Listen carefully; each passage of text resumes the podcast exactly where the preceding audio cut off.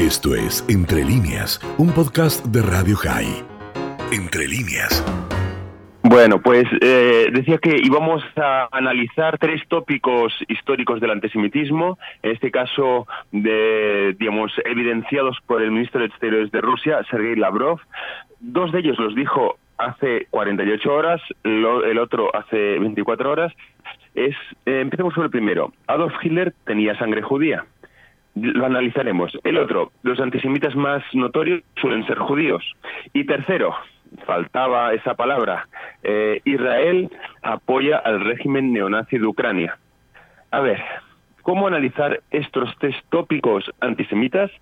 Todos y cada uno de ellos, tanto entrelazados como singulares.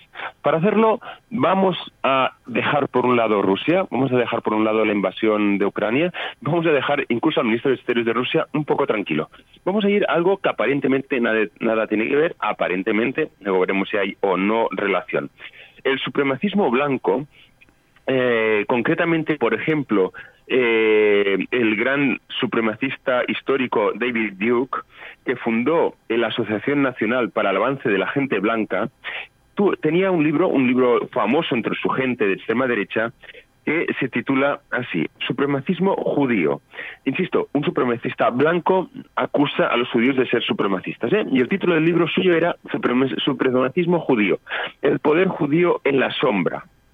Esta es la idea eh, básica que detrás de cualquier conflicto en la sociedad, cualquier conflicto político, cualquier conflicto incluso económico o cultural, detrás en el fondo o el trasfondo se va a encontrar algún judío y si no, se va a acusar, para evitar utilizar la palabra judío, eh, a Israel. Pues bien, sin dejar a los supremacistas blancos de Estados Unidos, por ejemplo, eh, vamos a ver uno de sus eslóganes. Los judíos no nos reemplazarán. Muchos supremacistas blancos en Estados Unidos dicen que están en contra de los negros, que están en contra de los latinos, que están en contra de los musulmanes, que están en contra incluso de las mujeres. Y si no, algún día les voy a hablar de los incel, que son supremacistas blancos, hombres que acusan a las mujeres de ser las culpables de que ellos no tengan relaciones sexuales. Pero esto lo dejamos para otro día. Están en contra los supremacistas blancos de las personas LGTBI, están en contra de la izquierda, están en contra de las minorías culturales, están en contra de los migrantes, pero agárrense. Todo esto no es importante, de hecho, no son importantes ni los negros, ni los latinos, ni los musulmanes, ni las mujeres, ni la gente, las personas LGTBI, ni la izquierda, ni los migrantes, porque en realidad quien está detrás de todos ellos son los judíos. Es decir, el principal y peor enemigo para el supremacismo blanco, para esa identidad blanca, para ese nacionalismo blanco, es el judío y Israel.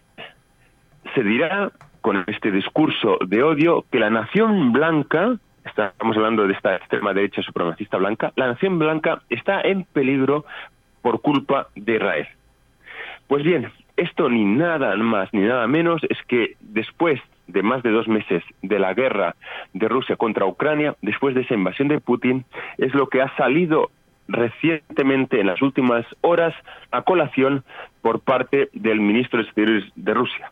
Tenemos que tener en cuenta que se acerca una fecha muy importante para Rusia, que es la del 9 de mayo, que supuestamente eh, Putin quería hacer, digamos, ese día que eh, en su día en los tanques soviéticos liberaron parte de Europa, porque recordemos que fueron tanto Gran Bretaña como Estados Unidos como eh, la Unión Soviética quienes liberaron eh, de la Europa bajo el dominio nazi, pues de esa extrema derecha, con el pequeño detalle que donde estuvo Gran Bretaña y Estados Unidos de América, esos países fueron luego democráticos y en el caso de la liberación soviética pasaron de un totalitarismo, el nazi, a otro totalitarismo, el de Stalin. Pero dejemos de momento este pequeño detalle. Pues bien, eh, pues parece cuando se acerca esta fecha del 9 de mayo, eh, redoblan los tambores por esa idea eh, de que los judíos están de hecho detrás de la guerra, lo que ellos llaman la operación especial en contra del nazismo en eh, Ucrania. esto no nos tendría que extrañar. Pensemos que la justificación ideológica que ha utilizado Putin y está utilizando los medios de comunicación rusos es de que están haciendo no una guerra, no una invasión, sino una operación especial militar para supuestamente desnazificar eh, a Ucrania.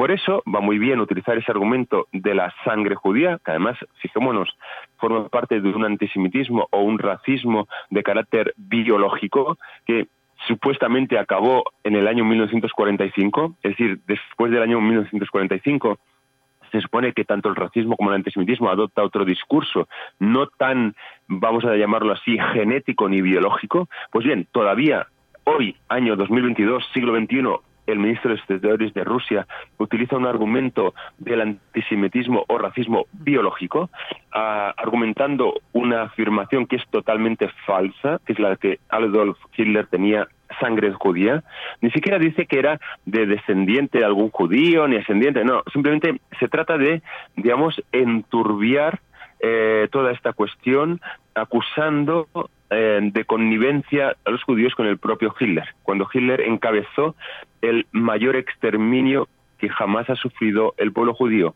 haciendo asesinados dos de cada tres judíos europeos.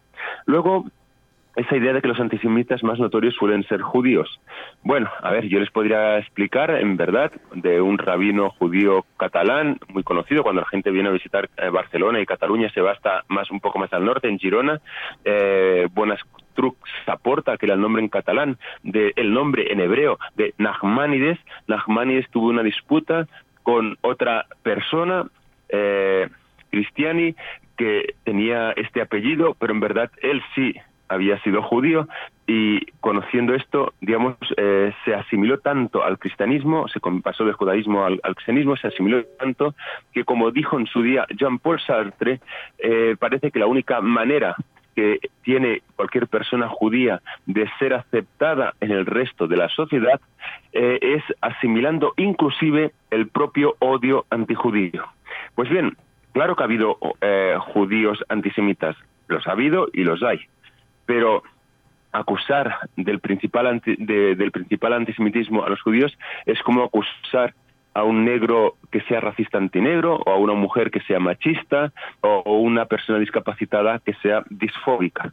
O sea, es tremendamente injusto que encima que eh, eh, estas personas, da igual si es la mujer que es machista o la persona discapacitada que es disfóbica o el judío que es antisemita, eso lo que demuestra es que es tan profundo, tan histórico y tan arraigado y tan eh, penetrante en la sociedad ese prejuicio que hasta las propias víctimas acaban asimilando parte de ese discurso de odio. Y vayamos al tercer elemento, que es el último que analizaremos en este comentario semanal. La idea, que es la última que ha dicho, ya para acabarlo de rematar, el, ministro de Exteriores de Rusia ha dicho que Israel apoya el régimen neonazi de Ucrania. Primero, eh, es, falso porque Israel ha intentado, intentado, no digo que lo haya conseguido, intentar, digamos, por un lado, ser crítico con la invasión de Putin en Ucrania, eh, pero a la vez intentar ser mediador digamos, eh, para acabar esta guerra furibunda e insensata de Putin, en el cual está matando a muchos civiles en Ucrania. Pues bien, todo esto tiene amparo tiene amparo ya desde la época de Stalin. En este caso, el ministro de Exteriores de Rusia, eh, junto con Putin y cualquier otro gobierno que haya tenido Rusia en los últimos años, son herederos de Stalin, quien a su vez quien a su vez era heredero de los zares de Rusia, que recordemos que fueron quienes crearon ese panfleto antisemita que en su día leyó Hitler, eh, que eran los protocolos de los sabios de Sion. Pues bien, aquí cabe, cabe recordar esa obsesión antijudía de Stalin, que no tuvo ningún reparo en pactar con Hitler en el pacto Ribbentrop-Molotov, y eh, a partir de aquí junto con esto, eh, Stalin construyó tres teorías de la conspiración sionista, que eran obviamente eh, tres teorías completamente antisemitas. Primero ordenó el asesinato, sí, sí, lo han oído bien, el asesinato de todos los miembros del comité antifascista judío. Es decir, a quienes habían eh, luchado contra los nazis, que eran judíos rusos y que formaban parte además de forma activa del comité antifascista, los asesinó tachándolos de cosmopolitas burgueses y sionistas. la segunda teoría estalinista de la conspiración fue cuando dijo que en Checoslovaquia en, el proceso a Praga entre los años 49 y 53 eh, hubo un complot sionista imperialista, si lo han oído bien, en Checoslovaquia un complot sionista imperialista, cuando de hecho Checoslovaquia estaba siendo gobernada por el Partido Comunista de Checoslovaquia. Y lo tercero, que estuvo a punto de conseguirlo, pero antes murió Stalin, lo tercero es que Stalin acusó a médicos, a doctores, eh, que estaban alrededor suyo de ser judíos sionistas y que lo querían asesinar. Con lo cual, eh, después de esta culpabilización a médicos judíos de conspiración para llevar a cabo su asesinato, eh, estuvo a punto justamente de asesinarlos y dijo Stalin, para que se agarren bien, dijo literalmente esto, todos los judíos son nacionalistas y agentes de la inteligencia de Estados Unidos. Pues bien, de aquí, de aquí bebe bebe el ministro de Exteriores de Rusia. Debe de un antisemitismo que está profundamente arraigado en Rusia. Eh, acordémonos que en Rusia aparece de hecho la palabra pogromo, de ahí en castellano o en cualquier lengua latina, el catalán, el portugués, utiliza la palabra pogromo, que viene del ruso, porque justamente esos actos violentos, vandálicos y de exterminio contra los Stetel o cualquier otro poblado eh, eh, judío en Rusia, pues mm, de ahí derivó lo que acabó siendo ese furibundo discurso de odio que los zares de Rusia, digamos, lo, hacían proliferar en el siglo XIX, que Stalin le dio una renovada, eh, un renovado discurso a ese antisemitismo y que ahora en el siglo XXI o sea, transcurridos ya ese siglo XIX de los zares, ese siglo XX de Stalin, pues en el siglo XXI Putin lo mantiene bien vivo en boca de su ministro de Asuntos Exteriores.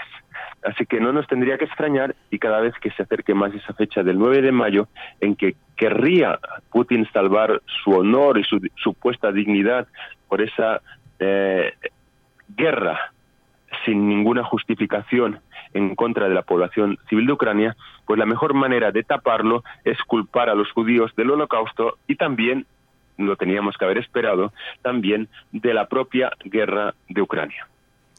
Fantástico, vos sabés que mientras te escuchaba aquí se estrenó en la plataforma de Amazon una serie sobre un espía de la inteligencia de la Policía Federal Argentina que se eh, infiltra en la comunidad judía argentina con la idea que militares y policías en ese tiempo y tal vez ahora seguían teniendo del famoso plan Andinia y de, la idea de que Israel, los judíos íbamos a capturar la Patagonia para hacer otro Estado judío. Eh, y pensaba en eso, ¿no? Cómo hay cosas que por más que vos históricamente puedas refutarlas, por más que le expliques a alguien, bueno, eh, el antisemita las toma como como, como ley, como propia, y casi no hay nada que los pueda perturbar respecto de esa idea. Eh, y eso sigue enquistado, no solamente en Rusia y no solamente en los líderes rusos, en muchos lugares del mundo. Sí, así es. Por cierto, ¿cómo se llama? Que voy a ver si se puede ver. Sí, claro, la serie se llama Yossi, el espía arrepentido. Sí. Ajá, vale. Y es un hecho real, es un hecho real. Ese hombre, ese hombre está en el programa de protección de testigos. Eh, sucedió, claro, está novelado como todo, pero me parece que también marca cómo en algunos sectores en el mundo eh, el antisemitismo basado en, los mitos, en los protocolos de los sabios de Sion o, en lo que fuera, sigue muy enquistado y prácticamente por más pruebas que uno pueda aportar de que eso no existe, bueno, seguirán pensándolo. Sí, así es. O sea, en el caso, por ejemplo, volviendo ahora a Rusia, eh, o bien se acusa, digamos, se, se, digamos, pone a colación de que hay una identidad judía, en este caso, pues se acusa a Zelensky de ser judío y por tanto de tener relación supuestamente incluso con Adolf Hitler, algo que es, digamos, espeluznante que se haya dicho esto, o la otra forma es invisibilizando la identidad, judía. Por ejemplo, ya que hablamos de Ucrania, en Babillar, que es donde fueron eh, asesinados miles de judíos eh, durante la época nazi, eh, Stalin cambió el relato, no dijo que fueron asesinados miles y miles de judíos en Kiev, en Babillar. No, no, dijo que en ese septiembre de 1941 eh, eh, fueron asesinados miles de pacíficos ciudadanos soviéticos. Es decir, se esconde la identidad. Y luego vemos a Putin que lo, unas cosas que hizo en los primeros días o semanas de, su invasión es justamente eh, lanzar un misil justamente en el monumento a Babillar. Bueno, eso es lo que eh, pasa en el antisemitismo o antiguamente soviético o actualmente ruso. Esto fue Entre líneas, un podcast de Radio High. Puedes seguir escuchando y compartiendo nuestro contenido en Spotify, nuestro portal radiohigh.com y nuestras redes sociales. Hasta la próxima.